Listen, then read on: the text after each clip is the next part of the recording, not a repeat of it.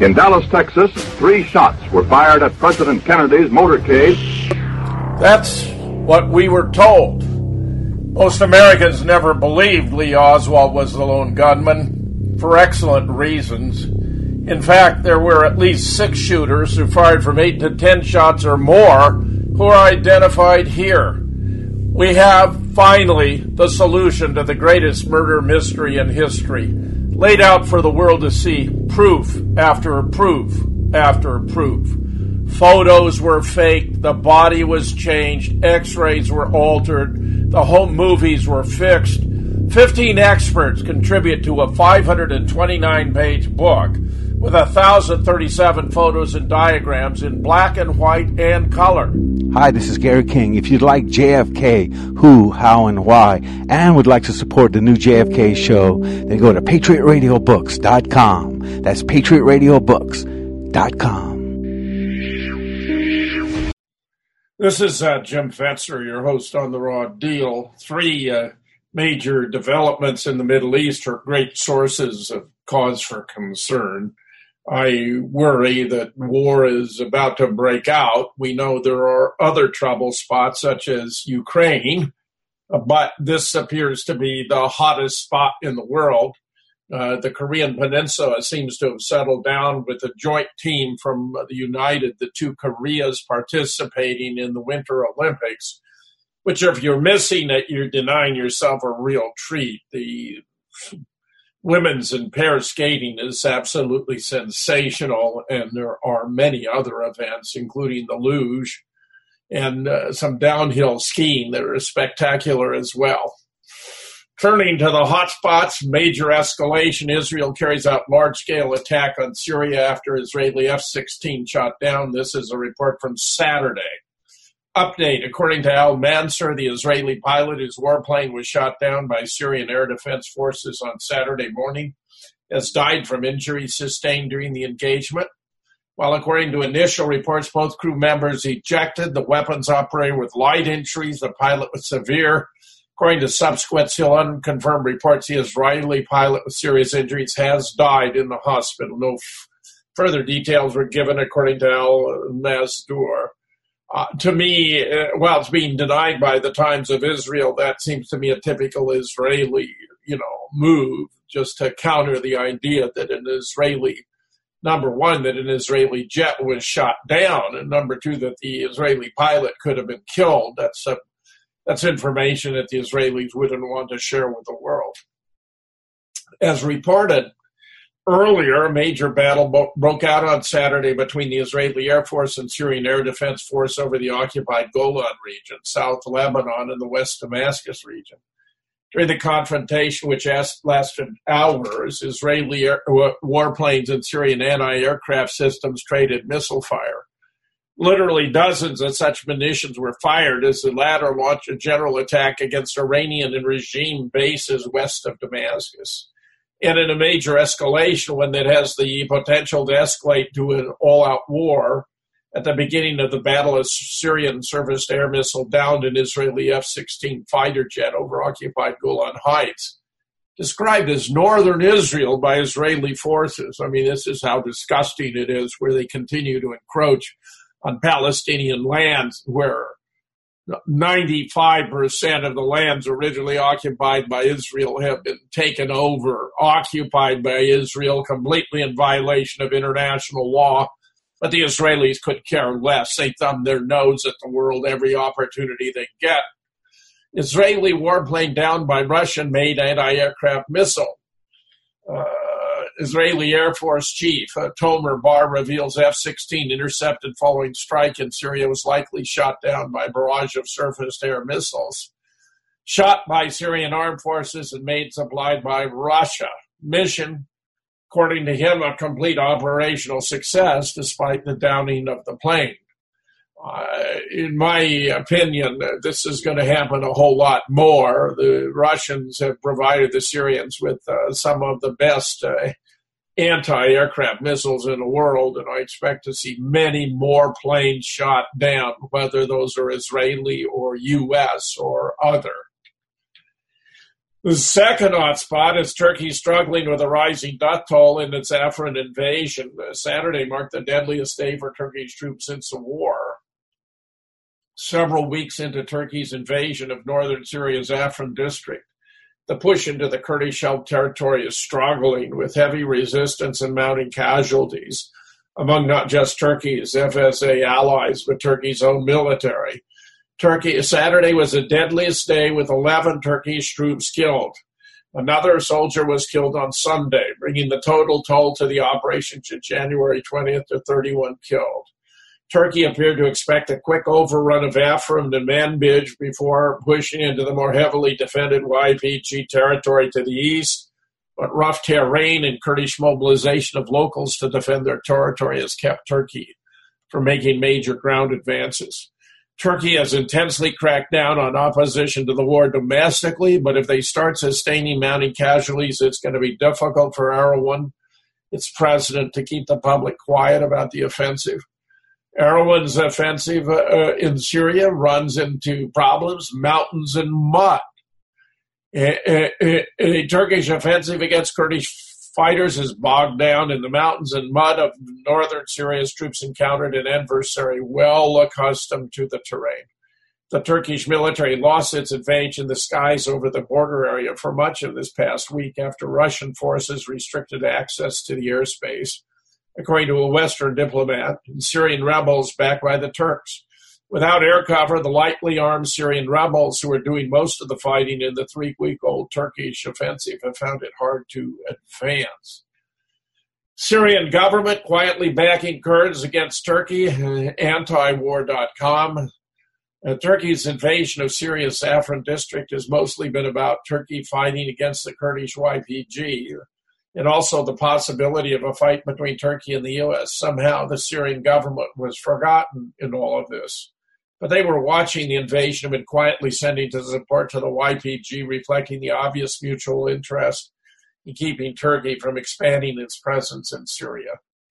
Turkey, after all, has long since ended its historic ties to Syria's government and has been giving all territory it seizes to Syrian rebel factions. The YPG controls some 25% of Syria, and Syria clearly doesn't want all that falling to the rebels. This puts both Syria and the U.S. in a tough situation, which are both allied with the Kurds, but both severely at odds with one another, with Syria saying U.S. troops are unwelcome, and the U.S. coming off killing over 100 pro government fighters last week. More about that. Mattis dismisses fear of wider war after massive Syria strike. Uh, officials express concern about U.S. stumbling into another war.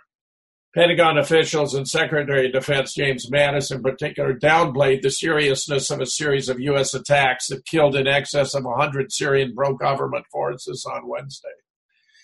Congressional officials, including Senator Tim Kaine, Democrat of Virginia, who, of course, was Hillary Clinton's running mate, expressed concern that the massive attack amounted to the U.S. military stumbling into yet another military conflict, this time with the Syrian government and its allies.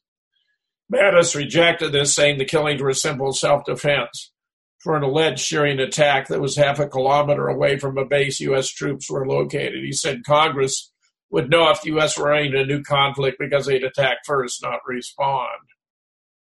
Yet Pentagon officials have made it clear in recent weeks that the goal in Syria is to keep their troops there indefinitely. And with ISIS defeated, the goal is transition to the imposition of a regime change against the Assad government and fighting against Iranian forces that remain in Syria, which, of course, was the objective from the beginning. Russians reported killed in U.S. strike in Syria. Multiple reports indicate the Russian military contractors were among the dead in air and artillery strikes launched Wednesday by the U.S. military in southeastern Syrian province uh, of Deir Ezzor against forces loyal to the government of President Bashar al Assad, who, by the way, in case anyone missed the memo, is a democratically elected president of Syria. So any pretense that we're there to promote freedom and democracy is complete and total rubbish. Typical classic U.S. propaganda lying out of both sides of our mouth at the same time. It's disgusting. The world's caught on only the American public continued to be deceived by this masquerade. The Pentagon unleashed devastating firepower against the pro government fighters on the pretext they were mounting an attack against the headquarters of the Syrian Democratic Forces, the U.S. proxy ground force that is dominated by the Syrian Kurdish YPG militia. U.S. Special Force troops directing the activities of the Kurdish proxies were stationed at the headquarters in the zone of influence carved out by the U.S. intervention in Deir ez-Zor, northeast of the Euphrates. Bombs and missiles were rained down upon the force, which reportedly included between 300 and 500 infantry backed by tanks and artillery. U.S. F-15 fighter jets, Apache helicopters, AC-130 gunships, and unmanned drones were all called in to the attack to attack the force, along with U.S. artillery units. According to Pentagon sources, 100 of the Syrian force fighters were killed in the barrage. The Syrian government reported dozens killed in what it described as an unprovoked massacre and war crime. Iran's Tasnim news agency quoted Syrian sources as reporting that several Russian military advisors were killed in the attack, which took place in the Kasham gas field in eastern Deir ez-Zor. Mattis, Tillerson, National Security Advisor H.R. McMaster are now all scheduled to arrive in Turkey next week. That's this week, of course, for urgent talks with the government of President Erdogan, who has denounced the U.S. plans as tantamount to creating a de facto Kurdish state on Turkey's border and has vowed to extend the Turkish offensive eastward to the town of Manbij, which is currently occupied by the YPG along with its U.S. Special Forces handlers. This raises the prospect of an armed confrontation between the two ostensible NATO allies. The British Independent's veteran Middle East correspondent Patrick Cockburn, citing sources in the region, reported this week that militia forces are fighting alongside the Turkish army in the offense in Afrin and have been drawn almost exclusively from former ISIS fighters who have been rebranded as the Free Syrian Army. This is how corrupt the United States has become. Washington, undoubtedly aware of this fact, has made no move to interfere with the Turkish operation. Uh, in Afrin's laws, it does not continue eastward into U.S. occupied territory. There's ample evidence the Pentagon has made its own use of the former ISIS fighters, thousands of whom were evacuated, along with their arms and ammunition from Raqqa and other cities besieged by the U.S. and its proxies in order to redeploy them against Syrian government forces. Both Washington and the French government of President Emmanuel Macron have issued protests and threats over civilian casualties caused by Syrian government and Russian airstrikes against areas of Idlib province in eastern Ghouta outside of Damascus that are controlled by Al Qaeda linked militias. Duly echoed by corporate media, these protests are utterly hypocritical given the slaughter of tens of thousands carried out by the U.S. itself in cities of Raqqa and Syria and Mosul in Iraq.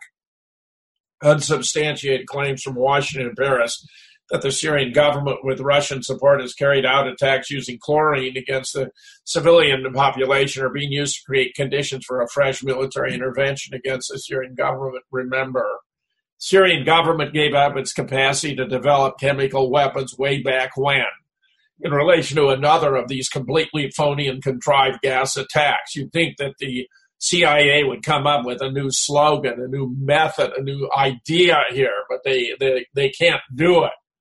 Here we have a latest report from today that more than 200 contract soldiers, mostly Russians, fighting on behalf of Syrian leader Bashar al Assad, died in a failed attack on a base held by U.S. and mainly Kurdish forces in the oil rich Deir region Two of the Russians said the official put the death toll in the fight about 100 with two to 300 injured, unable to say how many were Russian.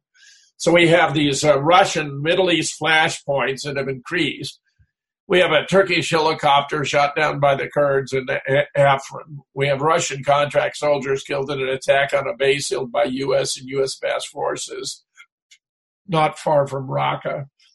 We have Israeli F 16 destroyed by what they claimed was an uh, uh, uh, Israeli F-16 destroyed what they claimed was an Iranian drone control center, but that appears to have been a gratuitous attack. An F-6 is that would be near Pal, Palmyra. An Israeli F 16 came crashing down after being hit by a missile near Harduf in the Golan Heights region. So stand by, more to come. The open war with Iran has begun. This is a very significant piece. The shadow war between Israel and Iran has been going on for years, bringing us closer and closer to today's events and what is to come.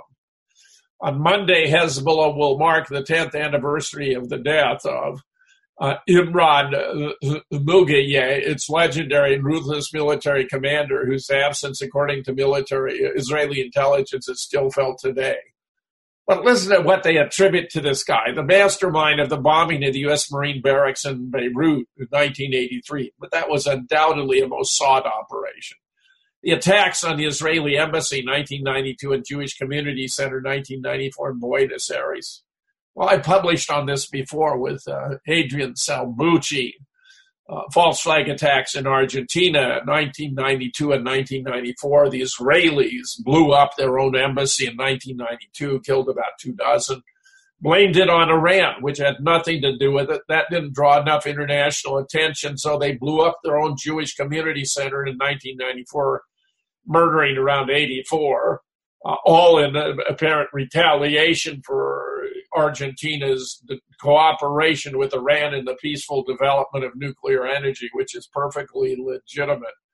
This is all uh, completely outrageous, but typical of Israeli false flag ops. Uh, uh, uh here's a, I've, I've, published about with Adrian Salbuchi. You can find it on voltairenet.org. Uh, we go into it in considerable detail, uh, typical of, of Israeli ops. This was long in the making. Years ago, the Iranians came to the rescue of Bashar Assad in Syria together with Russia ensured his survival. The problem is they haven't left. On the contrary, even though Assad is today in control of the majority of Syria, Iran is staying put and trying to establish an even greater presence within the country. On Saturday, we just saw how determined it is to do just that. Too early to tell what lesson Iran has learned from the clash on Sunday. On the one hand, it succeeded in infiltrating a drone into Israel, even though it was ultimately intercepted. Its ally Syria succeeded in shooting down an Israeli fighter jet. On the other hand, Israel carried out its most widespread bombings in Syria since it destroyed almost all of Syria's air defenses in 1992. This has to end. Uh, Israel cannot be allowed to enter Syrian airspace. Israel's retaliation was important for two reasons. It needed to neutralize the Syrian batteries that were used to down the F 16, but also to exact a price from Iran by bombing the control center used to operate the drone as well as other targets in Syria.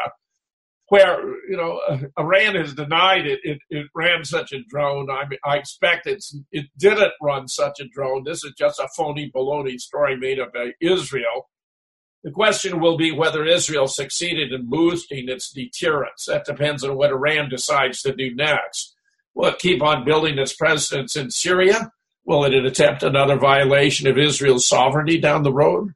While the downing of a fighter jet is a heavy blow to Israel's morale, it was not totally unexpected and needs to be viewed through the wider context of what has been going on for the last five years. Israel has carried out more than 100 strikes in Syria and in war, there are always wins and losses. The fact a plane hadn't been shot down until now is the real story. Speaks volumes about the IAF's superior capability. Finally, Israel needs to be concerned by Russia's response to the events on Saturday, which is this article, by the way, is from Times of Israel, which is why it is so important. Listen to this. In Moscow, the foreign ministry issued a statement calling for restraint for all sides to respect the sovereignty and territorial integrity of Syria. On the surface, it seems as though Russia is taking Iran and Syria's side and not Israel's, despite Prime Minister Benjamin Netanyahu's best efforts to win over Vladimir Putin and his countless meetings with the Russian president. Beyond the ministry's statements, rhetorical significance, it could have practical consequences if Russia decides to deny Israel operational freedom over Syria in the future, which is what I predict is going to take place. Israel will have to tread carefully and will not have a lot of choice but to accept Moscow's directives. While Russia has allowed Iran to establish a presence in Syria, it has until now prevented it from setting up large bases or a presence right along the border uh, with Israel on the Golan Heights. That could all still happen and will depend on what Russia's interests will be when it comes to the future of Syria and the wider Middle East. Well, have no doubt whatsoever, Russia is not going to allow Bashar Assad to fall or Syria to crumble. Washington says Israel Syria border incident and Iran's calculated escalation. Here we find lies coming from Washington, D.C., as well as from Tel Aviv. The United States considers the latest incident on the Israeli Syrian border to be Iran's calculated escalation of tension, which is just complete poppycock. Israel preparing for war in the north, boosts our defenses, warn Iran. A day after the most significant escalation in tensions between Israel, Syria, Iran, when an Israeli F 16 was shot down over the Golan Heights, uh, Israel appears to be preparing for war in the north, according to the Jerusalem Post, which reports that the Jewish state had boosted its air defense in the region along the Syrian border uh, following the significant confrontation between the Jewish state, Syria, and Iran. Witnesses cited by the Jerusalem Post reported seeing a convoy of missile defense batteries heading north near the Israeli Arab city of Baqa al Gharbiyye. Other witnesses posted photos of several trucks carrying the batteries on central highways in northern Iraq.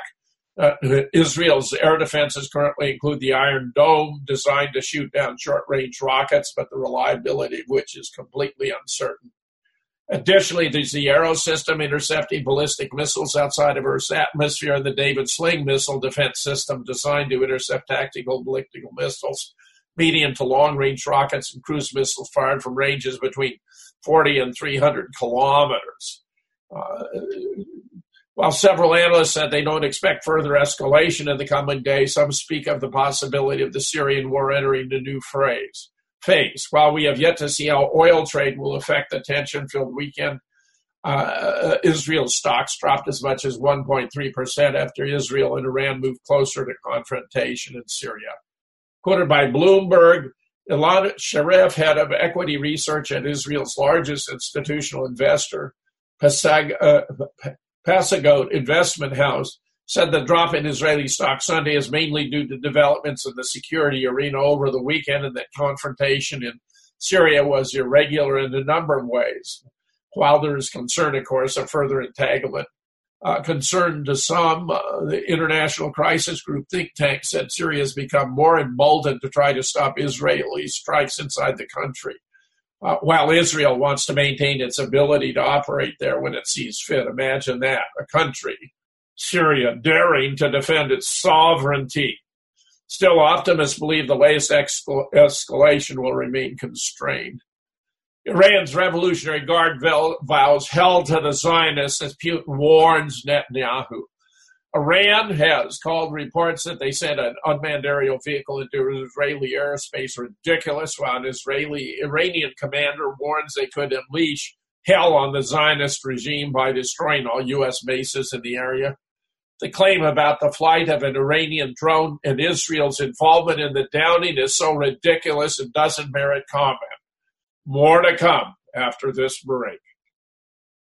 Have you ever wondered if we really did go to the moon?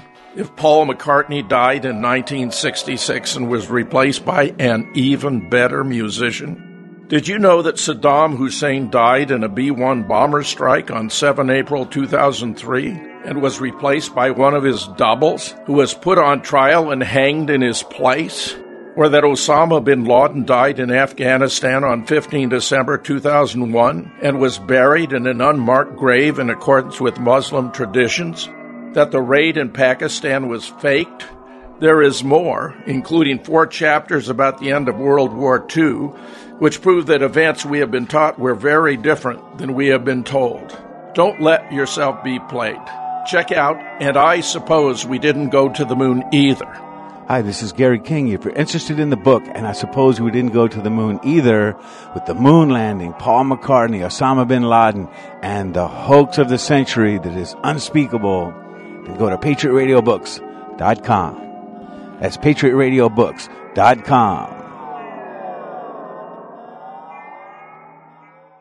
bear in mind, uh, Revolution Radio is listener supported. And as I have mentioned before, the best way you can support, I believe, is by subscribing to the archives. It's uh, $5 a month, uh, a modest contribution, but it's making your your effort to uh, support the, the, programs you find on Studio A, Studio B by subscribing to the archives. You get access to all the shows uh, here on Revolution Radio. So I, I, reiterate my suggestion that you, if you're desirous of supporting Revolution Radio, uh, that that's a great way to do it. Meanwhile, Russian uh, President Vladimir Putin warned Israeli Prime Minister Bibi Netanyahu in a Saturday phone call to avoid escalating the situation in Syria, while Netanyahu asserted Israel's right to defend against aggression, especially, of course, aggressive acts that are made up by Israel.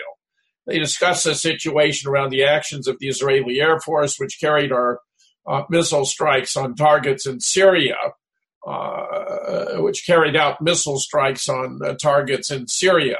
The Kremlin was reported as saying. Uh, the co- phone conversation came place took place less than two weeks after a face-to-face meeting between the Israeli and Russian leaders in Moscow, the duo's seventh face-to-face meeting in two years in which the leaders who are currently reshaping the Middle East and the power vacuum left by the U.S. were said to have discussed military cooperation on Syria and Iran's influence in the region. Netanyahu also spoke with U.S. Secretary of State Rex Tillerson on Saturday, where he reiterated Israel's stance. Tillerson's about to embark uh, this weekend on a five nation tour of the Middle East, visiting Turkey, Egypt, Kuwait, Jordan, and Lebanon. Interestingly enough, and this is a very significant development, Netanyahu has acknowledged that he's likely to be indicted soon. There's been debate in the Israeli press as to whether that means that he must step down as prime minister. Israeli Prime Minister Bibi Netanyahu remained defiant Thursday in the face of reports which acknowledge that police are expected to recommend his indictment for demanding and receiving gifts from businessmen, including cases of champagne in Cuban cigars in exchange for personal favors. My opinion is if Netanyahu is indicted, he will have to step down as prime minister. There's an extremely interesting piece on why Russian meddling is a Trojan horse uh, that I want to share with you because it seems to me it's one of the best balanced accounts of what's what's accounts of what's going on accounts of what's going on here. So what's going on here by Bob Urie. URIE. Prior to the 2016 presidential election, if one were to ask what single act could seal a new Cold War with Russia, aligned liberals and progressives with the operational core of the American military industrial surveillance complex, expose the preponderance of left activism as an offshoot of Democratic Party operations, and consign most of remained a personal and empirically dangerous leader consensus would likely have it that doing so wouldn't be easy. In fact, it sounds preposterous, right? Aligning the left with a military industrial surveillance complex with the CIA, which it has been so critical of for so long. The decision to blame Russian meddling for Hillary Clinton's electoral loss was made in the immediate aftermath of the election by her senior campaign staff. The received wisdom among Clinton supporters was the election had been stolen and Donald Trump was set to enter the White House as a pawn of the Russian political leadership. Left out was the history of U.S. Russian relations, that the largest voting bloc in the 2016 election was eligible voters who didn't bother to vote and that domestic business interests substantially control the American electoral process. Nice chart about how this was done.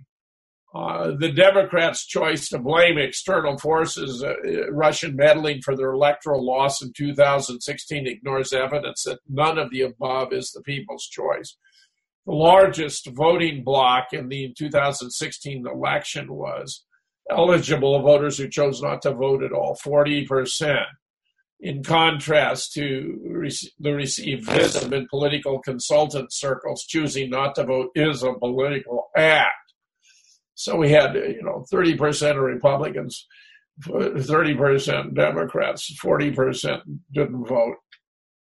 More than a year later, no credible evidence has been put forward to establish that any votes were changed due to any external meddling, as The Intercept has reported. Since the election, progressive candidates seeking public office have been assisted by establishment Democrats in favor of those with donors, Bernie Sanders being the most obvious example. And the Democratic Party leadership in Congress just voted to give Mr. Trump expanded spying powers with fewer constraints. Congressional Democrats are certainly behaving as if they believe Mr. Trump was duly elected, and more to the point, they are supporting his program. The choice of Russia would seem bizarre if not for the history, residual propaganda from the first Cold War, itself largely a business enterprise that provided ideological cover for American imperial incursions, had that substantive grievances against the American government in the form of protests were universally the product of external enemies intent on sowing discord to promote their own interests. This slander was used against the civil rights movement, organized labor, anti war protesters, and the counterculture of the 1960s. They were all communists infiltrated. None of it was indigenous. None of it was simply real Americans believing the government had lost its way, whether they were anti protesters or civil rights protesters or organized labor protesters or counterculture protesters.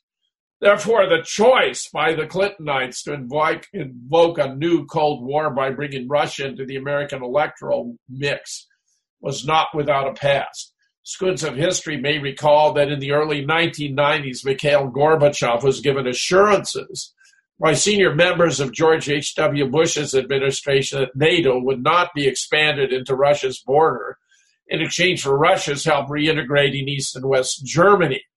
Well, that was following up on the solemn agreements, which have the status of treaties negotiated by Lee Wanta between Mikhail Gorbachev and Ronald Reagan that led to the dissolution of the Soviet Union, where the United States pledged not to encroach one inch onto the now Eastern Bloc sovereign nations that would be emancipated with the dissolution. It was Bill Clinton, however, who unilaterally abrogated these assurances and moved nuclear armed NATO to Russia's borders, something we were never supposed to do and where these agreements, by the way, under the Constitution have the same status under law as the Constitution itself, proving once again the word of the West is meaningless, that the United States is uh, grossly hypocritical, that we don't stand behind our word, that our promises mean nothing, that we are completely and absolutely untrustworthy among all the nations of the world.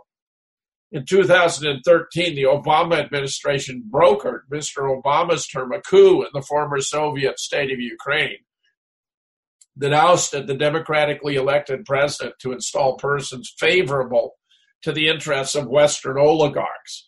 At the time, Hillary Clinton had just vacated her post as Mr. Obama's Secretary of State to prepare for her 2016 run for president, but her lieutenants, including Victoria Nuland, uh, were active in coordinating the coup and deciding who the new leadership of Ukraine would be, expending five billion American taxpayer dollars to deprive the Ukrainian people of their democratically elected president, just as we are investing trillions in attempting to deprive the Syrian people of their democratically elected leader. I mean, it makes you want to gag.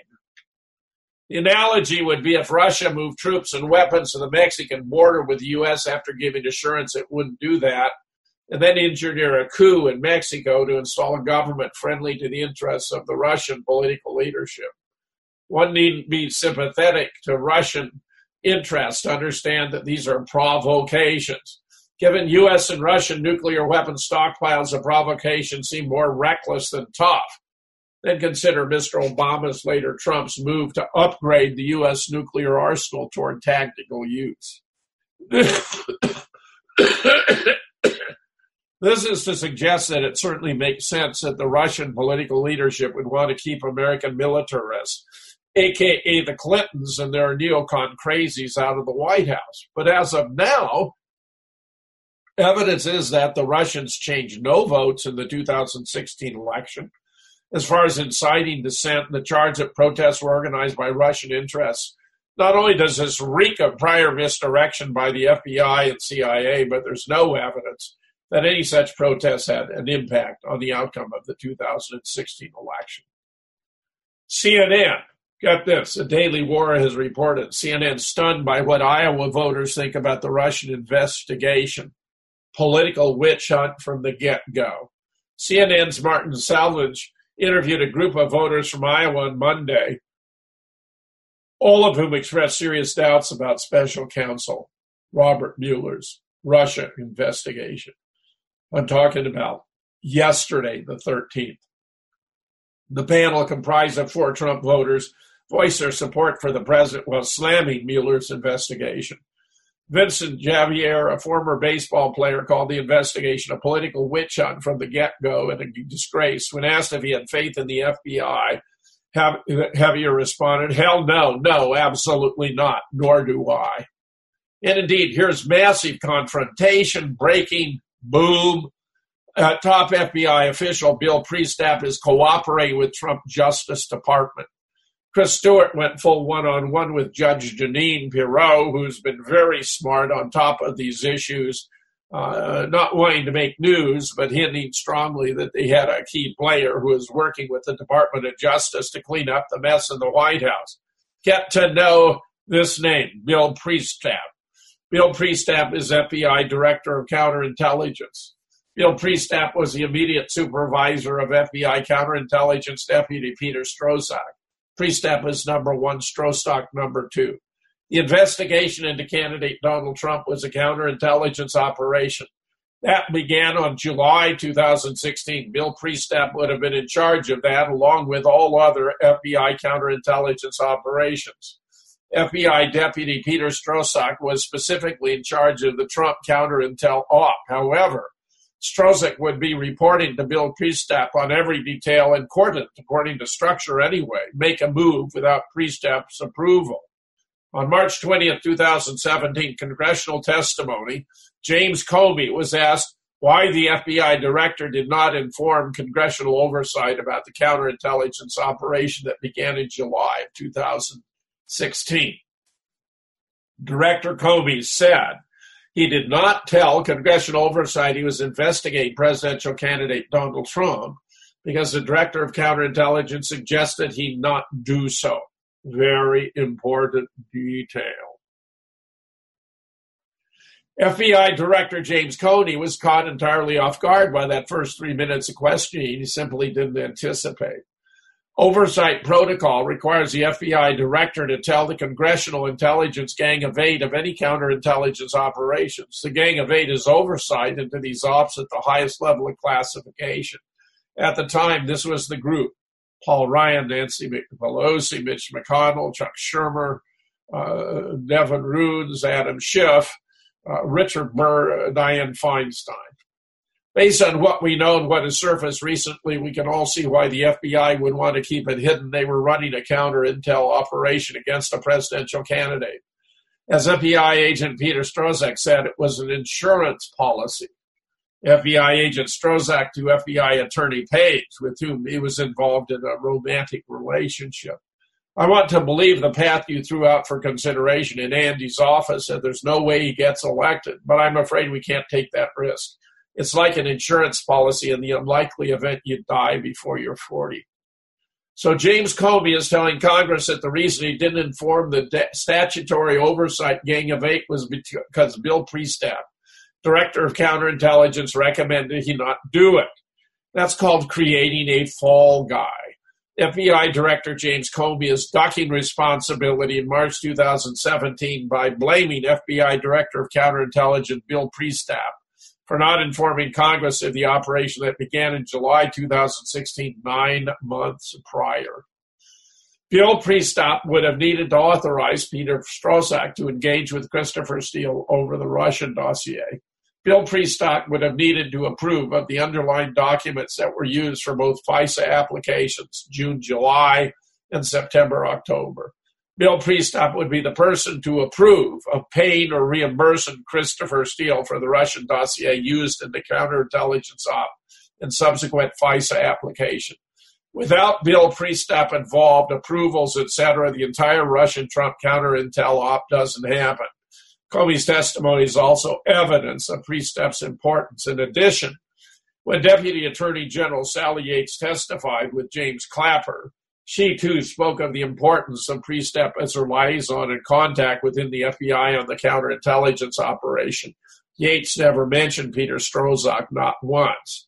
Bill Priestap is nobody's fool. He has put two and two together to see that he is set up as the fall guy. And it appears now he has become a witness for cleaning up the FBI by the Department of Justice by uh, parties who are, are, loyal to the Constitution of the United States, under like the cretins we've been discussing here, who have betrayed it. FBI Lisa, FISA lies unmasked. It turns out Carter Page was undercover for the FBI before the FBI told the FISA court he was a foreign spy. In other words, Carter Page was an FBI undercover employee in 2013 and remained a primary FBI witness through May of 2016. If Carter Page was working as UCF, FBI undercover employee responsible for the bust of a high level Russian agent in 2013 and remained a UCE throughout, uh, uh, uh, undercover confidential informant, okay throughout the court case up to May of 2016. How is it possible that on October 21st, 2016, Carter Page is put under a FISA Title I surveillance warrant as an alleged Russian agent? Conclusion, he wasn't. The DOJ National Security Division and FBI Counterintelligence Division flat out lied. They made it up. He was their guy. This is a roughly like, you know, blaming Osama bin Laden for attacking the U.S. on 9 11 when he was our man in Afghanistan. He was instrumental in getting the Stinger missiles into the hands of the Mujahideen. He was Colonel Tom Tim Osman of the CIA. An official of the agency visited Osama in a hospital in Dubai shortly before his death on 15 December 2001, where he died in Afghanistan, it was multiple medical maladies and was buried in an unmarked grave in accordance with the Muslim tradition. A local obituaries appeared in Fox News and CNN. Both reported on 26 December 2001 already, but Obama found it convenient to resurrect him and kill him again. Looks as though this kind of activity, you know, for covering up, is continuing. The Clinton dead list. Passengers killed on the crashed Russian plane included the CE, the chief financial of office, officer of Rosatom Uranium One, and Russian source for Christopher Steele's dossier against Trump. As almost uh, as most of the world knows now, a plane crashed in Russia this morning, a few minutes after takeoff, killing uh, everyone aboard. As Russian authorities released the passenger names on the official death list, several of those now deceased names raised immediate red flags because they appear to be directly connected to the Hillary Clinton, Barack Obama, Uranium One conspiracy and to the fake Russian dossier used to smear President Trump. Now that they've been caught, it appears that to many that the deep state is cleaning house and getting rid of loose ends who might testify. Millian, a Belarus born businessman who briefly worked with the Trump organization, was reportedly a key source in the explosive dossier alleging ties between President Donald Trump and Russia, was in the spotlight following release of testimony before the House Intelligence Committee. Glenn Simpson, who co founded the opposition research fund Fusion GPS, told lawmakers that a trip Trump organization representatives took to Moscow several years ago had come onto the firm's radar as part of their research into Trump's business history. The trip was organized by Sergei Millian, Simpson said. Millian, he, he said, Millian came up in connection with Chris's work as one of the people around Trump who had a Russian background. Chris is a reference to Christopher Steele, the former British intelligence officer hired by Fusion to research Trump's Russia ties. Fusion GPS testimony brings alleged dossier source, Sergei Millian, back into the spotlight. The uh, House uh, Intelligence Committee released a transcript of its interview with Fusion GPS co founder Glenn Simpson on uh, Thursday, but that would have been uh, a, a, week or so ago, uh, even two weeks. Simpson spoke at length about Sergei Millian, a Belarus born businessman who has worked with the Trump organization, was reportedly a key source in the explosive Russia Trump dossier. Millian appears to have begun downplaying his ties to the Trump organization after Western reporters started digging into Trump's ties in 2006, but he now appears to be dead. Reports Trump dossier sources aboard the crashed Russian flight uh, Vyacheslav Ivanov is a chief financial officer of Rosatom, Russia's nuclear energy company. He is alleged to have been involved with in Hillary Clinton's Uranium One deal with Russia back in 2009 under Barack Obama. His name appears on the list of the deceased in today's uh, AN 148 air crash uh, in Moscow. Reports are yet to be confirmed whether or not it's the same person but it's the same person. Just to indicate how bad it's become, its official news will now come directly from the CIA as John Brennan is hired by NBC. Washington, D.C., this is coming from RT. Former CIA Director John Brennan has been hired as a paid contributor by NBC and MSNBC, the media company announced. He led the agency from 2013 to early 2017 under President Barack Obama. He, by the way, was the director of the CIA in 2012 uh, when when uh, ISIS was created by the Defense Intelligence Agency was his approval. So they, they seem to have the date here then off by by at least a year or two because he was the director Hillary was the Secretary of State, Barack Obama was the president. When it was created by the Defense Intelligence Agency over the protest of its then director, Michael Flynn. In fact, Flynn would subsequently be fired because he opposed the creation of ISIS at the recommendation of John Brennan to Barack Obama, who is is turning out to be as corrupt as they come. You know, those of us who swooned because he was tall, dark, and handsome were played once again. Brennan's appointment comes amid the outcry over a memorandum released by the House Intelligence Committee Chair Devin Nunes, Republican of California, alleging impropriety by the FBI and Department of Justice while investigating claims of Russian interference in the 2016 election. That Brennan previously lied to an NBC journalist about the CIA's attempts to thwart a Senate Intelligence Committee investigation into the agency use of torture was apparently no deterrent to his appointment. So here we have Axios PM, the situational awareness. Former CIA Director John Brennan has been named a senior national security and intelligence analyst for NBC and MSNBC. His first Meet the Press with Chuck Todd appearance will be this Sunday, which was two days ago. The ex CIA chief made his first appearance in his new role as senior national security and intelligence analyst on Meet the Press Sunday and promptly took the opportunity to accuse Devin Nunes of being exceptionally partisan and abusing his role to protect Trump, which is simply absurd. On the contrary, it's John Brennan who's been exceptionally uh, partisan and abused his position to uh, to attack Trump. And you know, Chuck Todd has just turned out to be a massive disappointment. I thought he was a man of some integrity, but he's in fact just one more weasel in the CIA's endless assortment of corporate chills and phonies. It's a disgrace.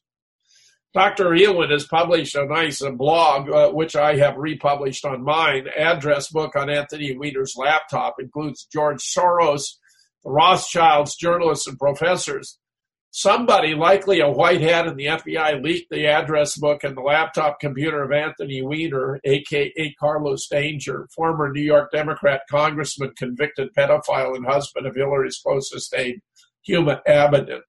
The FBI had, had confiscated Weiner's laptop in a raid in September 2016 while in investigating Weiner's sexting to an underage girl for which he was convicted and sentenced to 21 months in Federal Medical Center, Ayer, Massachusetts.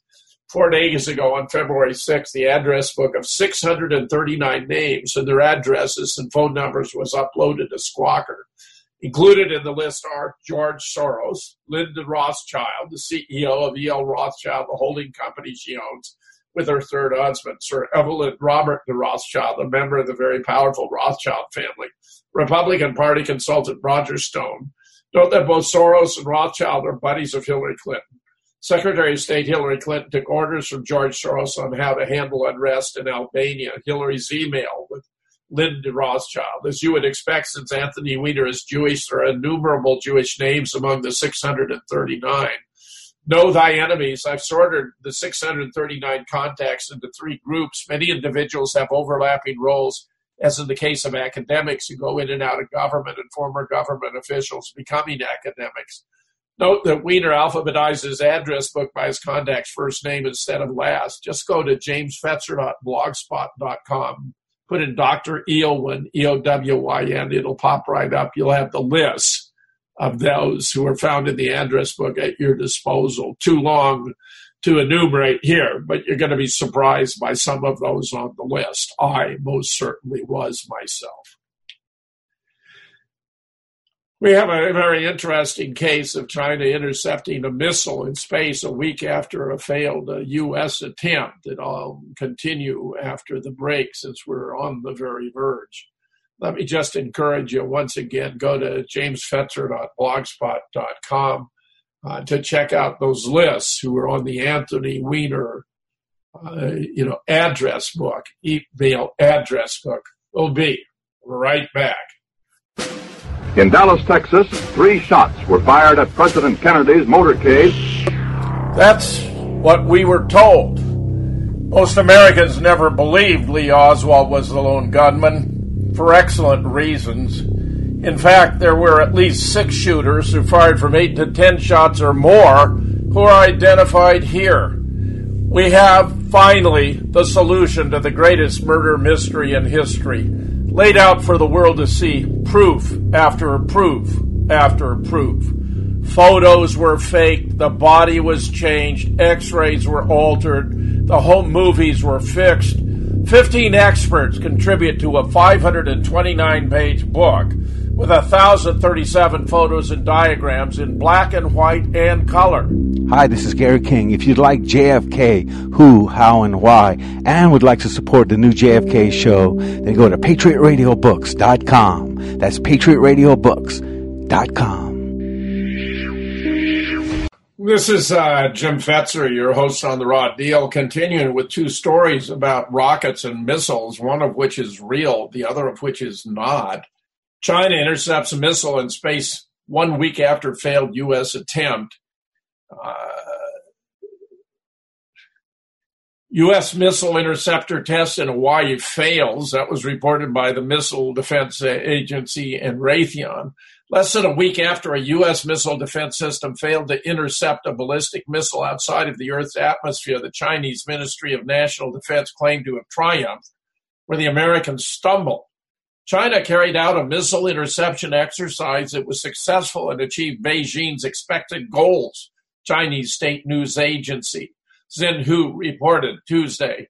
This test was defensive and not aimed at any country, the Chinese Defense Ministry noted. Uh, the test Beijing claims was a success thwarted a ballistic missile during the mid-course stage of the flight path, which occurs outside Earth's atmosphere the South China Morning Post noted. No details have been disclosed by Chinese state media indicating from where the ground based interceptor was launched. Moscow has said that the Aegis Ashore system is capable of firing Tomahawk cruise missiles or ballistic missiles for offensive purposes, in addition to firing interceptors. The U.S. State Department claims the system is only capable of launching uh, uh, defensive interceptor missiles such as the SM 3, according to a fact sheet. The fact that such systems are appearing next to our eastern border creates a new situation where we cannot ignore in our military planning. We again call on Japanese counterparts to think about whether it is in Japan's interest to become another violator of the Intermediate Range Nuclear Force Treaty, INF. Uh, Russian Foreign Deputy Sergei Ryabkov said uh, back on December 30th. On January 16th, Russian Foreign Minister Sergei Lavrov expressed doubt about Tokyo's claim that the U.S. would not have some operational control over the ballistic missile interceptor systems. The Japanese Foreign Minister uh, ministry uh, told Sputnik News that the missile defense of our country is a purely defensive system, the goal of which is to protect the life and property of our citizens. Aegis Ashore will be managed by Japan. It's a Japanese defensive system and no threat to Russia or other countries near Japan. But notice you see here in the Far East just a repetition of the same pattern we had in the in Eastern Europe of encroachment on the NATO nations. Now Japan, which heretofore has been, you know, neutral, in fact was not allowed to have a military force in the wake of World War II, is now developing, and it, it's obvious why there ought to be concern that the U.S. is extending its military reach. China, interestingly, appears to be far more sophisticated in terms of space technology than the United States. We also have this very, very bizarre situation with the SpaceX Falcon. Heavy Tesla Roadster to Mars, where some billionaire has arranged for this Roadster to be fired up into space. It all completely appears to be fake, totally fraudulent. Falcon Heavy test flight. It's even listed as joke, right? In fact, here we see uh, part of the rockets uh, but it had like a triple rocket system, and two of them were detachable and were shown coming back to land on Earth. I can guarantee you this is a, an animation, this is a simulation. What they have done here is, you know, it's a comic book. They put out a video version of a comic book. I think it's got to be to test the gullibility of the American public. Will we believe anything? And the answer is yes. We will believe anything Alan Weisbacher, quite a brilliant guy, wrote me about this. Was relieved when I wrote him that it was a comic book, put in, the, you know, animated. He's doing a program about it. I would uh, like to have Alan on the show. I've invited him before, where whatever reason it didn't work out. I'll see if I can rearrange it. This is certainly an appropriate opportunity. Bernie has disappointed me incredibly. The Nation of Change published a piece of Bernie's statement on the Nunes memo. What is the president afraid of? While seeking to protect American politics from further Russian intrusions, Bernie Sanders referred to the memo as a political stunt. This is incredibly embarrassing, in my opinion. Let us be absolutely clear. The release of this Republican staff memo is a blatant attempt by House Republicans in the White House to disrupt the critically important investigation into Russia's interference in the 2016 election and the possible collusion between Russia and the Trump campaign, Sanders wrote in a statement on Friday.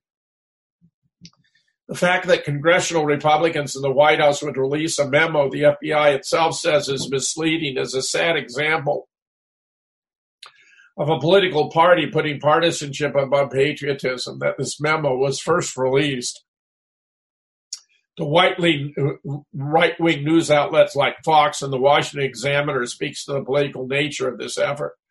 According to news reports, President Trump himself has acknowledged that the release of the memo was designed to disrupt Robert Mueller's investigation. It is critical that the American people learn the truth about what happened in 2016 and no political stunt should interfere with the special counsel's work. What is the president afraid of? Trump has already admitted to NBC's Lester Holt that he fired Comey in an attempt to shut down the Russia investigation. Although the FBI had opened investigation into both candidates, Comey only admitted in public to the investigation into Hillary Clinton during the final days of the campaign. Well, this is incredibly disappointing. I, I, I published the following. I was the first commenter on this story. When Bernie covers for the deep state when its operations have been exposed so blatantly and instead suggests that the fraudulent Russian hacking scenario has merit, he has lost his credibility. I've been thinking about him in 2020, but this offers proof that he's not on top of the crimes of the FBI and the DOJ even though they were protecting Hillary, who sabotaged his campaign. Not good. I mean, look at how bad this is. The whole Russian hacking meme, remember, was made up by Robbie Mook and John Podesta within 24 hours of Hillary's concession speech uh, to obfuscate the fact that they had run a miserable campaign, uh, that they had sabotaged Bernie Sanders' operation by giving 13 primaries. He had one to Hillary. uh, that they took out Seth Rich, who actually had been the source of the leaks. I mean, this is embarrassingly bad. Here was Lucky Doodle 70, uh, 77 added, not sure why he's defending this, as there's been no proof of Russian meddling in our elections. However, the U.S. is guilty of doing just that in many other countries. Completely correct. I also disagree with Senator Sanders on Syria. That being said, I still love Bernie. His message hasn't changed in 40 years. He's still fighting for the people. He isn't the one who initiates the bloodbaths our country continues to create in the East. While I believe that Russia had nothing to do with the outcome of the election, I don't doubt for one second that Trump and those he surrounds himself with have have had or continue to have some type of dealings with Russia. They keep getting caught in lies if nothing to hide, why lie? Who knows? Maybe it's something else and not the meddling BS they are investigating. I don't know why Bernie stays with the Dems because he's still fighting for everything they are against and will never pass. They have told us as much. I wish he would leave the party. I did in 2016 after being registered uh, for 40 years. Our two party system is nothing more than an illusion of choice. Having to opt between the lesser of two evils is not a choice nor is it democratic. We lose out every time we are being controlled. I would vote for Sanders if he voted for president. I have loved this man way before he even ran for the presidency, from which he was robbed. He isn't the person who initiates any of this. He's just trying to make his vision for our country become a reality. But sadly, that's never going to happen if he stays with the Democrats. They don't share the same vision. If he ran as an independent, he would win no problem. There are now more registered independents than are Republicans or Dems for good reason. Peace. Well, I think this was a year when Bernie ought to have run. He was invited by Jill Stein to join her on the Green Party. I believe they would very likely have won. I added further comments, and I was glad, glad to see Nation of Change delete them the Russian hacking meme. This was to Alan Shaw, with whom I went back and forth several times. The Russian hacking meme was made up out of whole cloth by Robby Mook and John Podesta within 24 hours of Hillary's concession speech, as two investigative journalists who followed her campaign reported in Shattered 2017. They did that to draw attention away from the incompetent campaign they had run, from the contents of the WikiLeaks revelations that led directly to Pizzagate, where John Podesta is pedophile in chief, and from Hillary's own Russian entanglements, where she arranged for Russia to acquire 20% of U.S. uranium reserves via the Canadian company Uranium One for a contribution of $145 million to the Clinton Foundation, a transfer that also required approval of then President Barack Obama. If Ethel and Julius Rosenberg got the electric chair, for sharing atomic secrets with the Soviet Union. What do Hillary Clinton, Barack Obama deserve for selling 20% of U.S. uranium reserves to Russia? You must have missed the memo. Alan Shaw. Yes, of course, I missed the memo. So did the special counsel. However, you did not miss it, and that is all that is important. So, so you can continue to believe. I understand there are many different religions, and no one yet has proven any one of them wrong. However, I bet you have a word straight from above about the correct version. I do not believe you even read what I presented. I did not say yes or no. I said wait and see. Try turning your station off Fox for a moment and hear what others are saying. My response to Alan Shaw. You really are a silly person. Bernie was sabotaged by Hillary and the DNC, which gave her 13 primaries that he had won. Seth Rich, a DNC IT guy and Bernie supporter, became disillusioned and provided the DNC emails to Julian Assange via Craig Murray, an Intel analyst, UK ambassador to Uzbekistan, and rector of the University of Dundee. He and Assange both affirmed that they knew the leaker and he was not Russian. Ray McGovern and Bill Binney, a veteran intelligence professionals for sanity, VIPS, verified that the files were downloaded directly from the DNC server at a rate too rapid for distant Russian hacking and done in the Eastern time zone. I am sorry, but you need to get up to speed. Your life is being managed by the deep state. You don't even know it. And I suppose the dump truck that nearly derailed the Amtrak train was merely a coincidence, too. Well, he replied, you are interesting. I thought I would reach out. Give me your thoughts about five cases in which the deep state has attempted to pull the wool over our eyes Sandy Hook, the Boston bombing, Charlottesville, Las Vegas, and needless to add, JFK. I presented this talk in Seattle Sunday. Super special. Prophet James Fetzer shares truths in Seattle today. Fake news on five channel fronts. Let me know what you think I have wrong. Well, YouTube wasted no time taking it down for violent or graphic content, but there is no violent or graphic content, only proof that the Sandy Hook kids were fabricated out of photographs of older children when they were younger. That's about as violent and graphic as it gets. They may have mistaken a slide showing fake blood in Boston for real blood. As soon as we have it up where YouTube can't ban it, I will post a link to it right here. What could be more powerful proof of the deep state than YouTube taking down a video of my dissection of its efforts to pull the wool over the eyes of the public with regard to Sandy Hook, the Boston Marathon, Charlottesville, Las Vegas, and JFK, where I present new and important proof of how the kids were fabricated at Sandy Hook out of photos of older kids when they were younger, that the brothers were framed in Boston that two drivers plus two cars plus two takes equals totally fake in Charlottesville.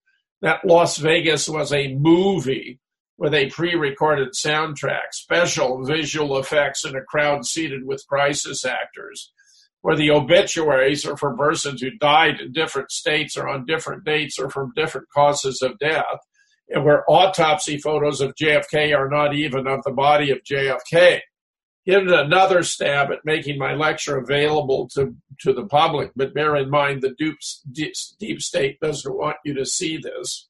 Part one, and there's a link to the Seattle Community TV station where uh, Don Grahn uh, and I, together with Scott Bennett and Michael J. Anderson, tape every week uh, the the truth versus news, capital N E W dollar sign instead of S reports.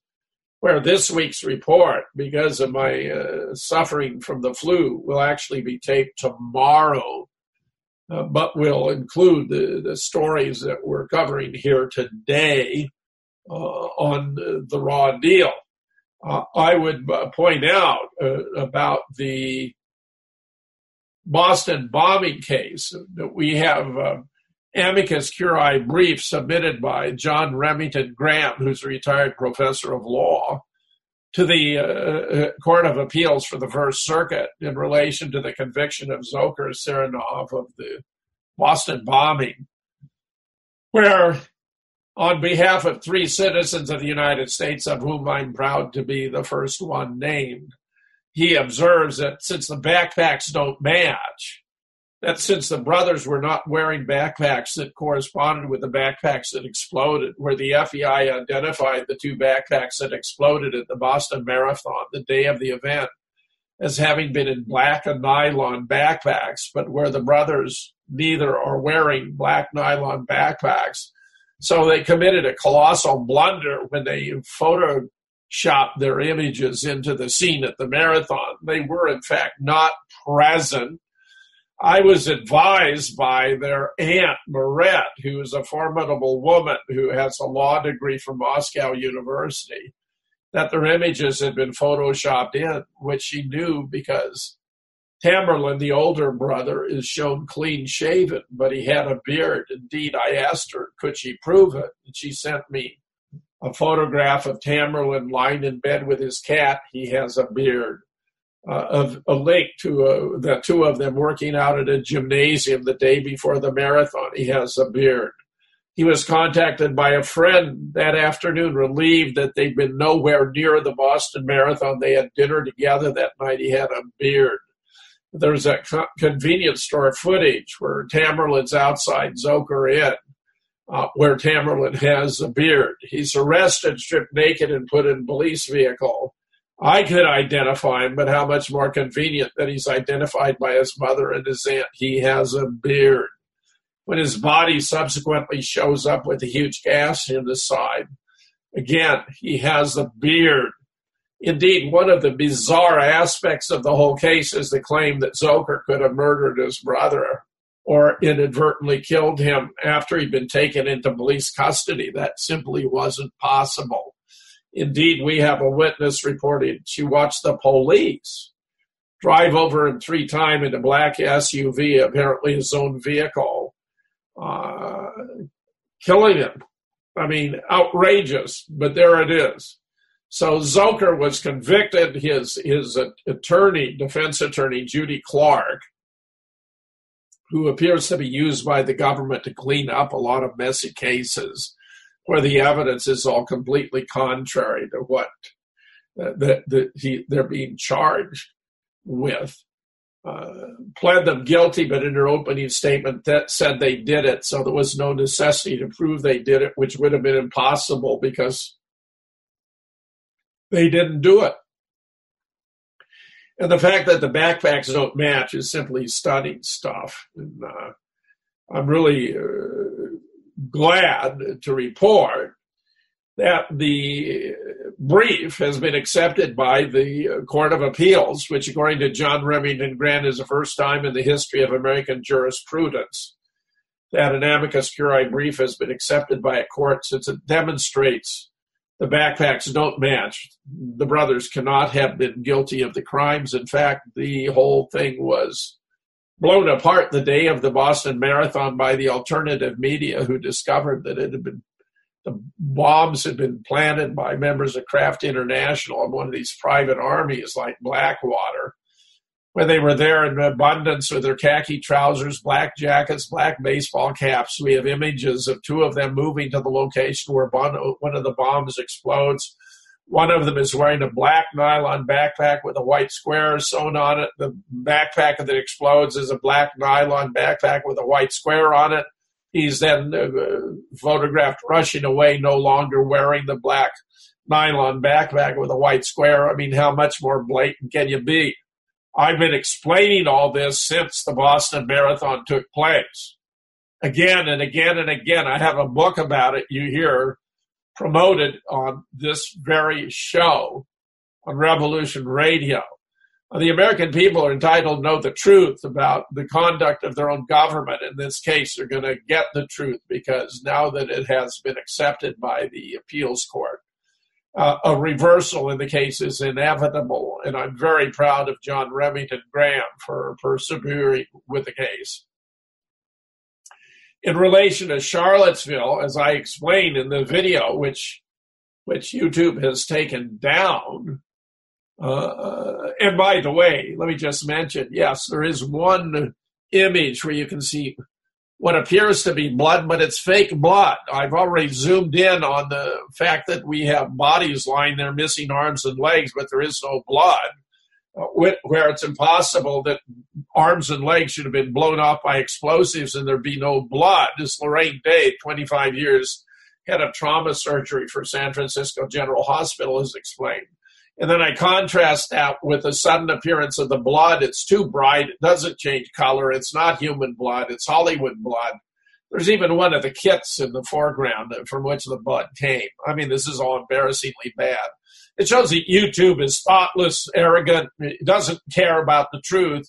Uh, it may have been done by AI, but there was no justification for this whatsoever. Listen to the soundtrack. I explained perfectly clearly that this is fake blood, fake blood.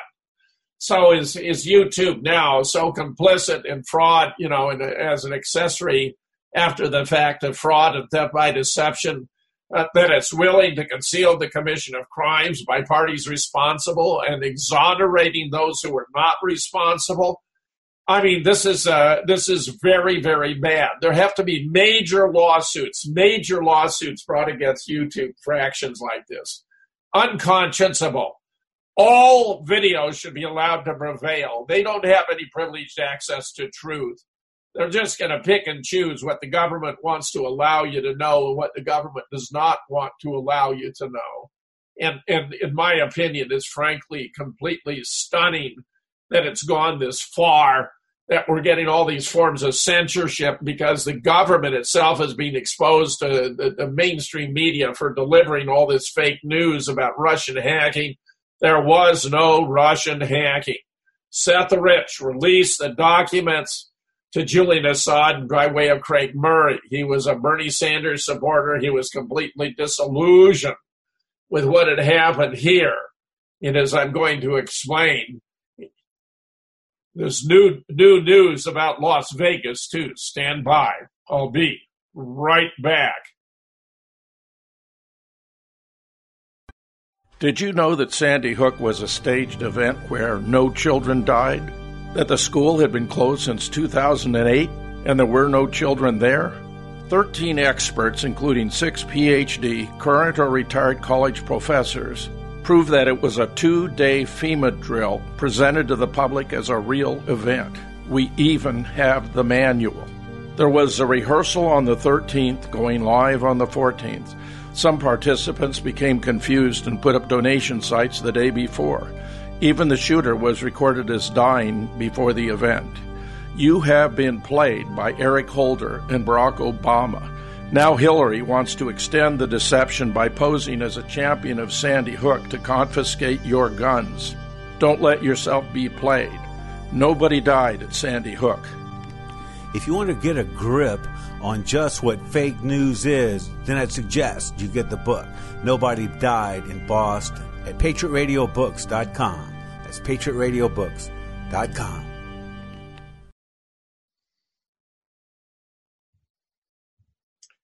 Some of the latest developments in relation to Las Vegas have been mind boggling where the judge has ordered the Las Vegas Review Journal to destroy an autopsy report uh, on one of the victims of the mass shooting.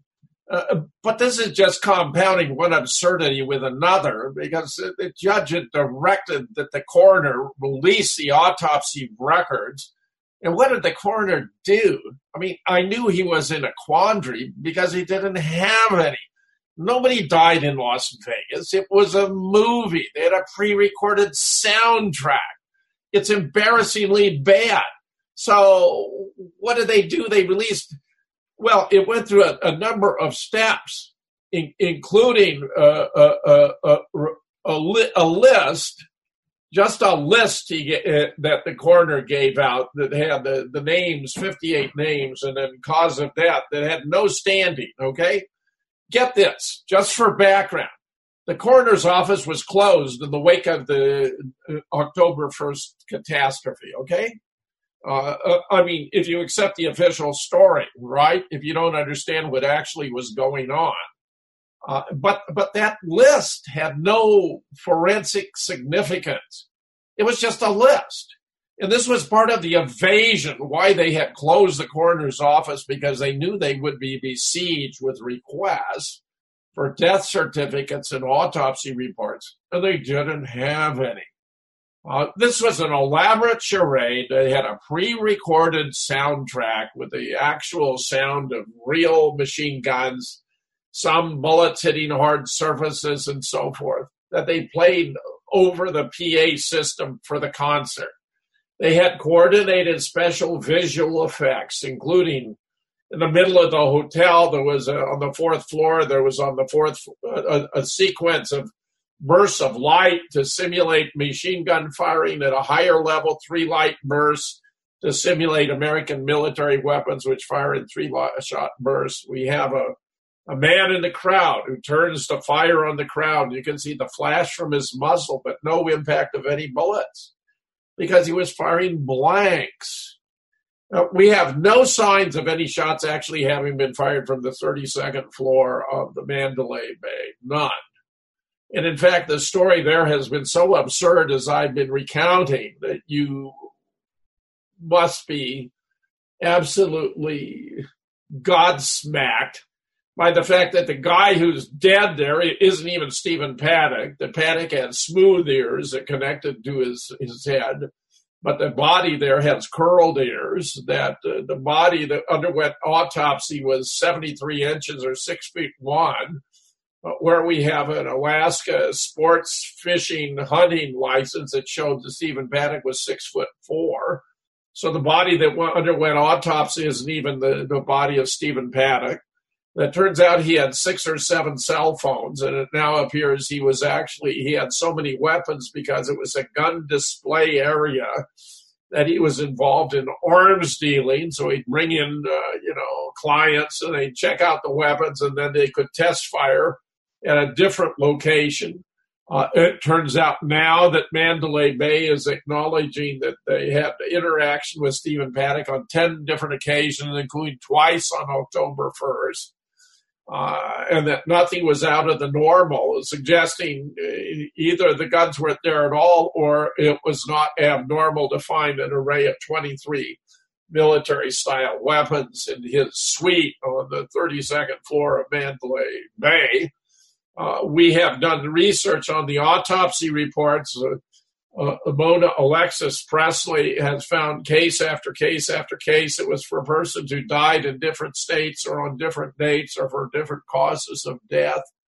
That this was all uh, fabrication. Uh, nobody died there. Uh, Paul Craig Roberts received uh, a report from a military surgeon who reviewed the, the you know videos of the patients in the hospitals, and they found he found that none of them were credible, uh, that uh, uh, uh, even none of them appeared to have actually sustained a wound. They were all much too cheerful, pleasant, happy, contented. One even bounced out of bed to stand at attention when President Trump comes in, which the physician observed had he actually been shot, not only would he have had no inclination, he would have been unable to stand. Where an American trauma surgeon actually uh, also wrote to Paul Craig Roberts that he had uh, observed that the patients weren't even connected to the blood pressure monitors or their IV drips. I mean, I've I've observed before that a couple of months ago when I lost my balance, I went down to the emergency care facility here in Madison, and within five minutes I was connected to the IV uh, to the to the to the blood pressure monitor, which remained on me until I was given a clean bill of health and left the facility. So I mean, here they're not even connected. I mean, how stupid, how dumb are we supposed to be? We have we have uh, 33 videos we've gone through and this is all archived, by the way, on my blog at jamesfetzer.blogspot.com if you want to review any of this in detail. 33 videos where you find no one actually being shot. You hear lots of the sounds of shots, but you don't see anyone actually being shot. Where I had both Mona Alexis Presley and Dan Cromer on my show the other day. Mona was my guest and Dan called in. Where Dan's a student of audio video, and he had confirmed that the the recording was of too high quality to have been, uh, you know, actually recorded on the scene at the time.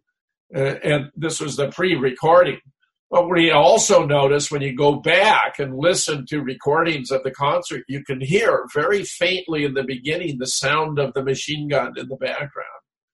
But nobody's reacting at all because, of course, it was just a sound of a machine gun in the background. No one even realized it was there. Now, the crowd was seated with over 500 crisis actors, but they were waiting for their cue to begin reacting. They had to turn up the volume of the recording on the PA system before they could hear it and react.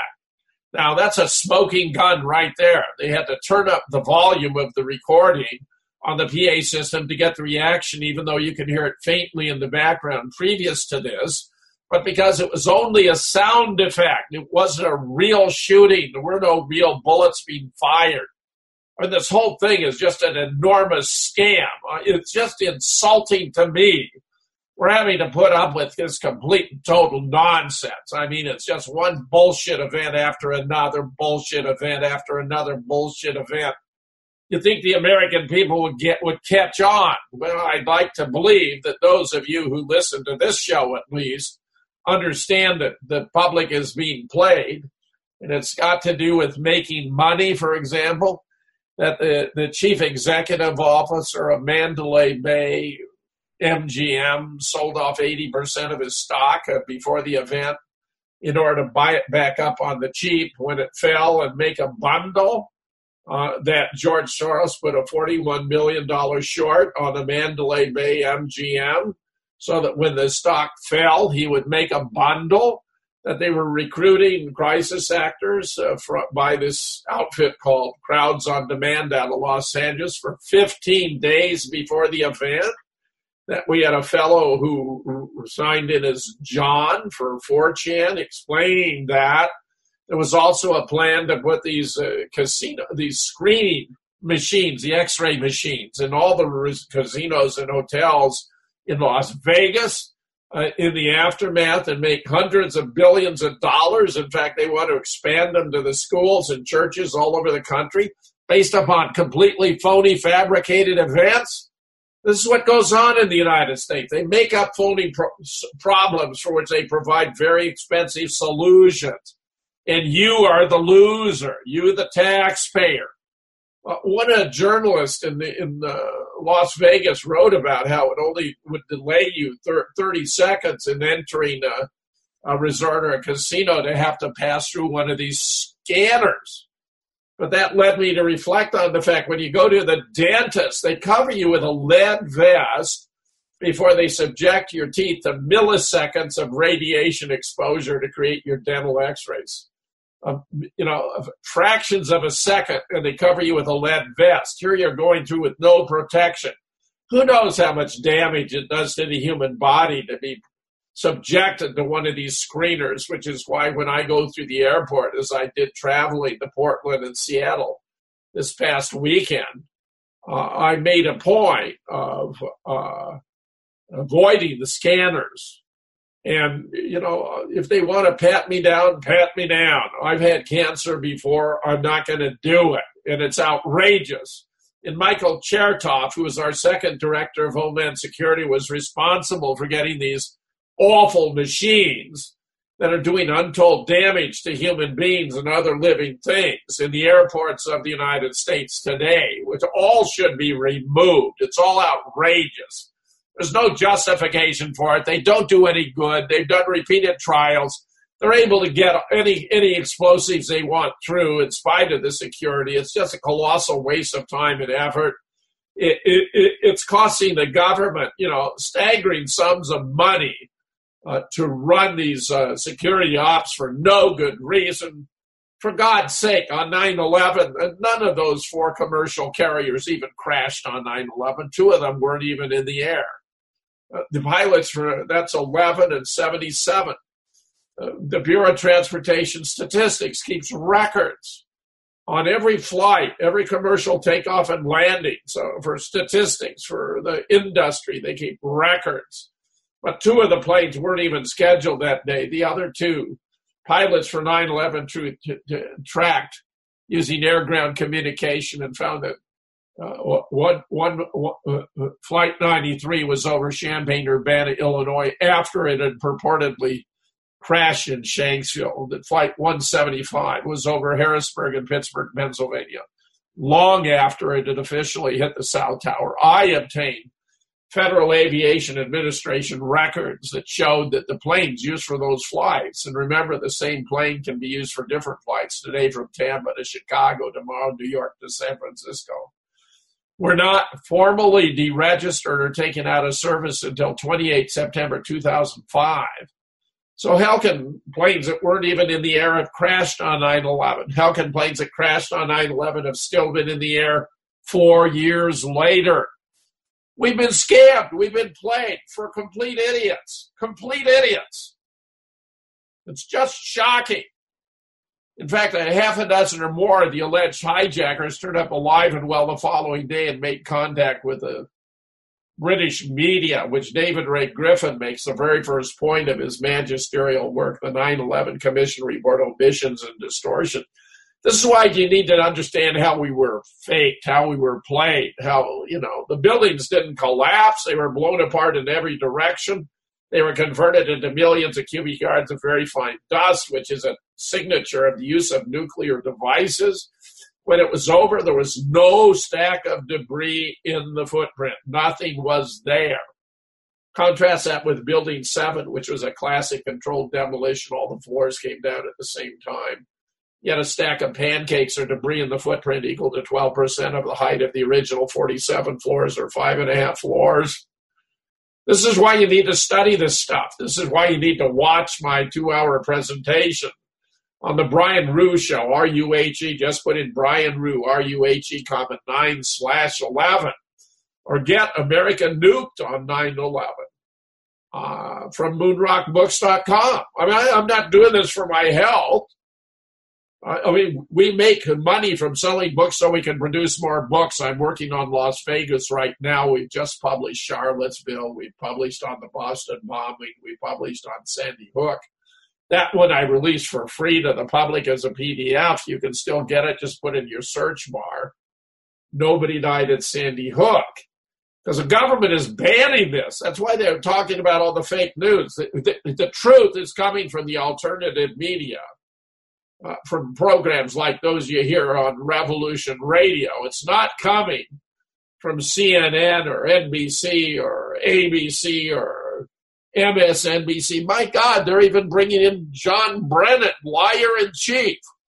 So you're going to get it directly from the CIA. This is outrageous. So what's happened here in Las Vegas? A judge on Friday, this is February 9th, that's just last Friday, ordered the Las Vegas Review Journal and the Associated Press to destroy their copies of autopsy an autopsy report for an October 1st mass shooting victim siding with the privacy concerns of the victim's widow. But why? Why? The report was one of 58 that a different judge ordered the Clark County Coroner's Office to release last week in the wake of another lawsuit, which argued that the autopsies of the Las Vegas mass shooting victims should be public. The judge also ordered the coroner's office to release gunman Stephen Paddock's autopsy report, which was handed over Friday afternoon. Friday's ruling pertained only to the autopsy report for Charleston Hartfield, an off duty Las Vegas police officer who was killed during the shooting. He was the husband of the plaintiff, Veronica Hartfield. The ruling by District Judge Richard Scotti also barred the newspaper and the AP from further reporting on Hartfield's autopsy details. Review Journal editor in chief Keith Moyer said the newspaper would file an emergency appeal of Scotti's decision to the Nevada Supreme Court.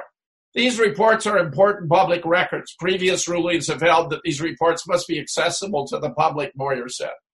Look, this case will wind up going all the way to the Supreme Court. It's absurd. There is no overriding private party interest over the public's knowledge of exactly what happened when people are killed. The newspaper's attorney, Maggie McLetchie, confirmed she filed the emergency appeal Friday. Scotti's decision came after more than two hours of arguments during which attorney Anthony Sgro contended that the widow's privacy concerns far outweighed the public's right to know. He also said the Review Journal only sought the records in the first place to sell newspapers. They can report all they want on the happenings of the event so long as they don't trample on the privacy rights of individuals, Sergio said. But this is just false, completely false. This is well settled case law here. You think this is the first time a newspaper has published details about a, a death that the private party didn't want published? McLetchie called Sgro's comments about the newspaper sales strange criticism. I mean, every newspaper is out to sell papers. Every book publisher out to sell books. That's not the question. The point is, is the public entitled to have the records about what happened here and, and what was done. That's why I bring together experts on so many aspects of the case. So you, as a member of the public, can have a semi permanent record of what really happened, and you're just blown away by how much it grossly contradicts the official accord. She argued that despite Anguish Hartfield's widow and other victims' family have experienced, the First Amendment still applies needless to say. I mean, get get this. The, the 58 autopsy records that were released, I wondered how in the world they were going to do this because they don't have any. They don't have any legitimate actual death certificates or autopsy reports from the shooting because nobody died there. It was a completely staged event. I even have a Facebook friend who reached out to the three closest hospitals and was informed by all three that none of them had received any gunshot victims. One further elaborated, you must be calling about the drill but nobody was shot during the drill. Contact the local police. They know the truth there. It's just not being published. So we got a Las Vegas. Okay, so they released 58 autopsies with no ballistics, no ballistics. What sense does that make?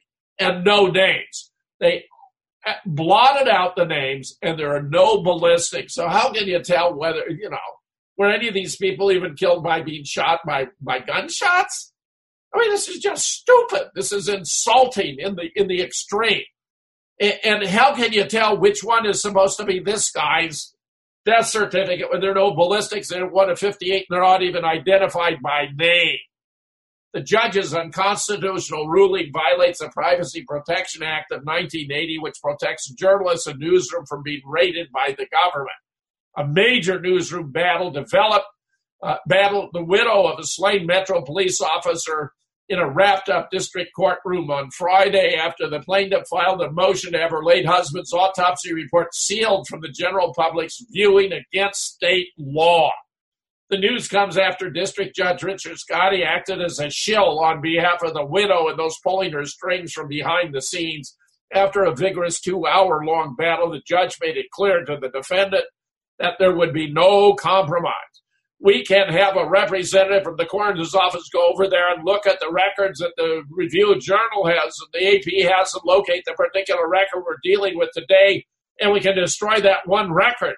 And the Associated Press uh, the uh, uh, Review Journal can maintain possession of the other records. But this is a violation of the law. I mean, this judge is so incompetent, he doesn't even know the law of, law of Nevada, much less federal law, established case law here. Your Honor, it's unprecedented and impermissible to allow government entity to go to the newspaper's office and go through their files. The frustrated newspaper's attorney, Maggie McLetchie, reported you see, the Privacy Protection Act of 1980 protects journalists and newsrooms from having to turn over to law enforcement any works, products, documentary materials, and sources before they've been disseminated to the public. So things like this can't happen. Yet, even so, the judge carried on with the shenanigans. Additionally, the ruling bars the Las Vegas Review Journal, the AP, and over 100 other news outlets from further reporting on Hartfield's autopsy details which surely contain information of significance. To the unprecedented nature of the ruling, the Review Journal's legal team plans to file an emergency appeal in an effort to keep the records public, as Nevada law already dictates. Now, if you can't tell which one is his out of the 58, how can you publish about any of the 58 without running the risk that you're going to publish the details about him? So, this is a way to hamstring the release to the public of phony data about a phony case, another bullshit operation in Las Vegas intended to bamboozle the American people is disgusting beyond words. As a caveat, it turns out email correspondence between the county coroner's office and investigative journalist John Cullen revealed the coroner may have had some type of heads up regarding the judge's ruling. In fact, County Public Communications spokesman Dan Kulin told Mr. Cullen last Thursday in an email that the coroner will not be releasing the autopsy records because an upcoming court hearing may change things. So here he's saying he already knows in advance. In other words, there's collusion between the court and the coroner to conceal records that are already phony documents because they don't pertain to the actual death or, or autopsy report of any real victims because there weren't any. I mean, this is just outrageous. Now we have today the stunning decision by the judge, all the evidence has to be released. Richard Scotti, judge orders Las Vegas Metropolitan Police Department to release all records pertaining to the 1 October shooting. A wise decision, going to bring in compliance with the law. Here it turns out Stephen Paddock, this is brand new today, reveals a time of death at 1200 hours the following day. He didn't even die on the first, but on the second. Here's what Mona Alexis Presley discovered the crime map for the scene from 8 p.m. on the first, 8 p.m. on the second, and there's not a single shooting covered for the one mile square area surrounding the, the concert area. Other disturbance, assault and battery, assault and battery, other disturbance, assault and battery, burglary, stored motor vehicle, burglary, malicious destruction, other disturbance, other disturbance, recovered motor vehicle, other disturbance, other robbery, because there was no shooting. So here we have the image that sums it up. Researcher can find anybody who died in Las Vegas massacre. I survived crowds on demand with a hole in her head, a hole in her throat. This is outrageous. This is absurd. This kind of deception by the by the government of the American people has to come to an end. Las Vegas ought to put to an end permanently. Permanently. Unbelievable. Outrageous.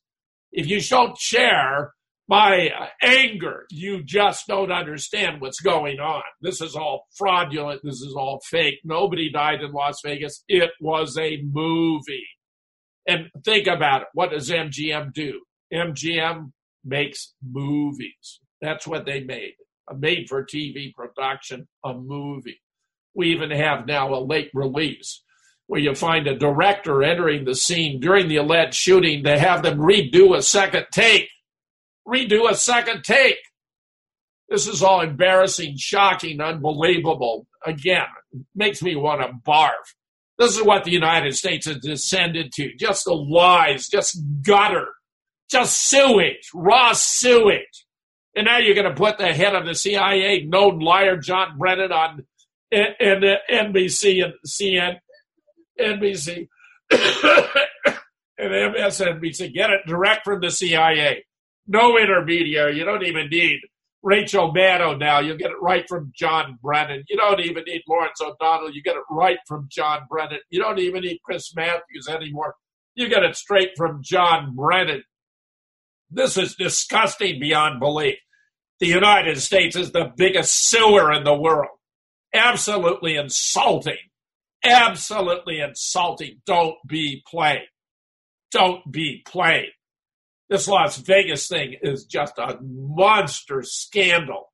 And it's blowing up in their face, which is why they're taking down my videos where I lay it out and explain what's going on. They're taking them down. I'm going to get them up there, by God, I guarantee it. You're going to know about it. You're going to be able to find it and learn the truth for yourself because you're not getting it from the mainstream media. It's disgusting.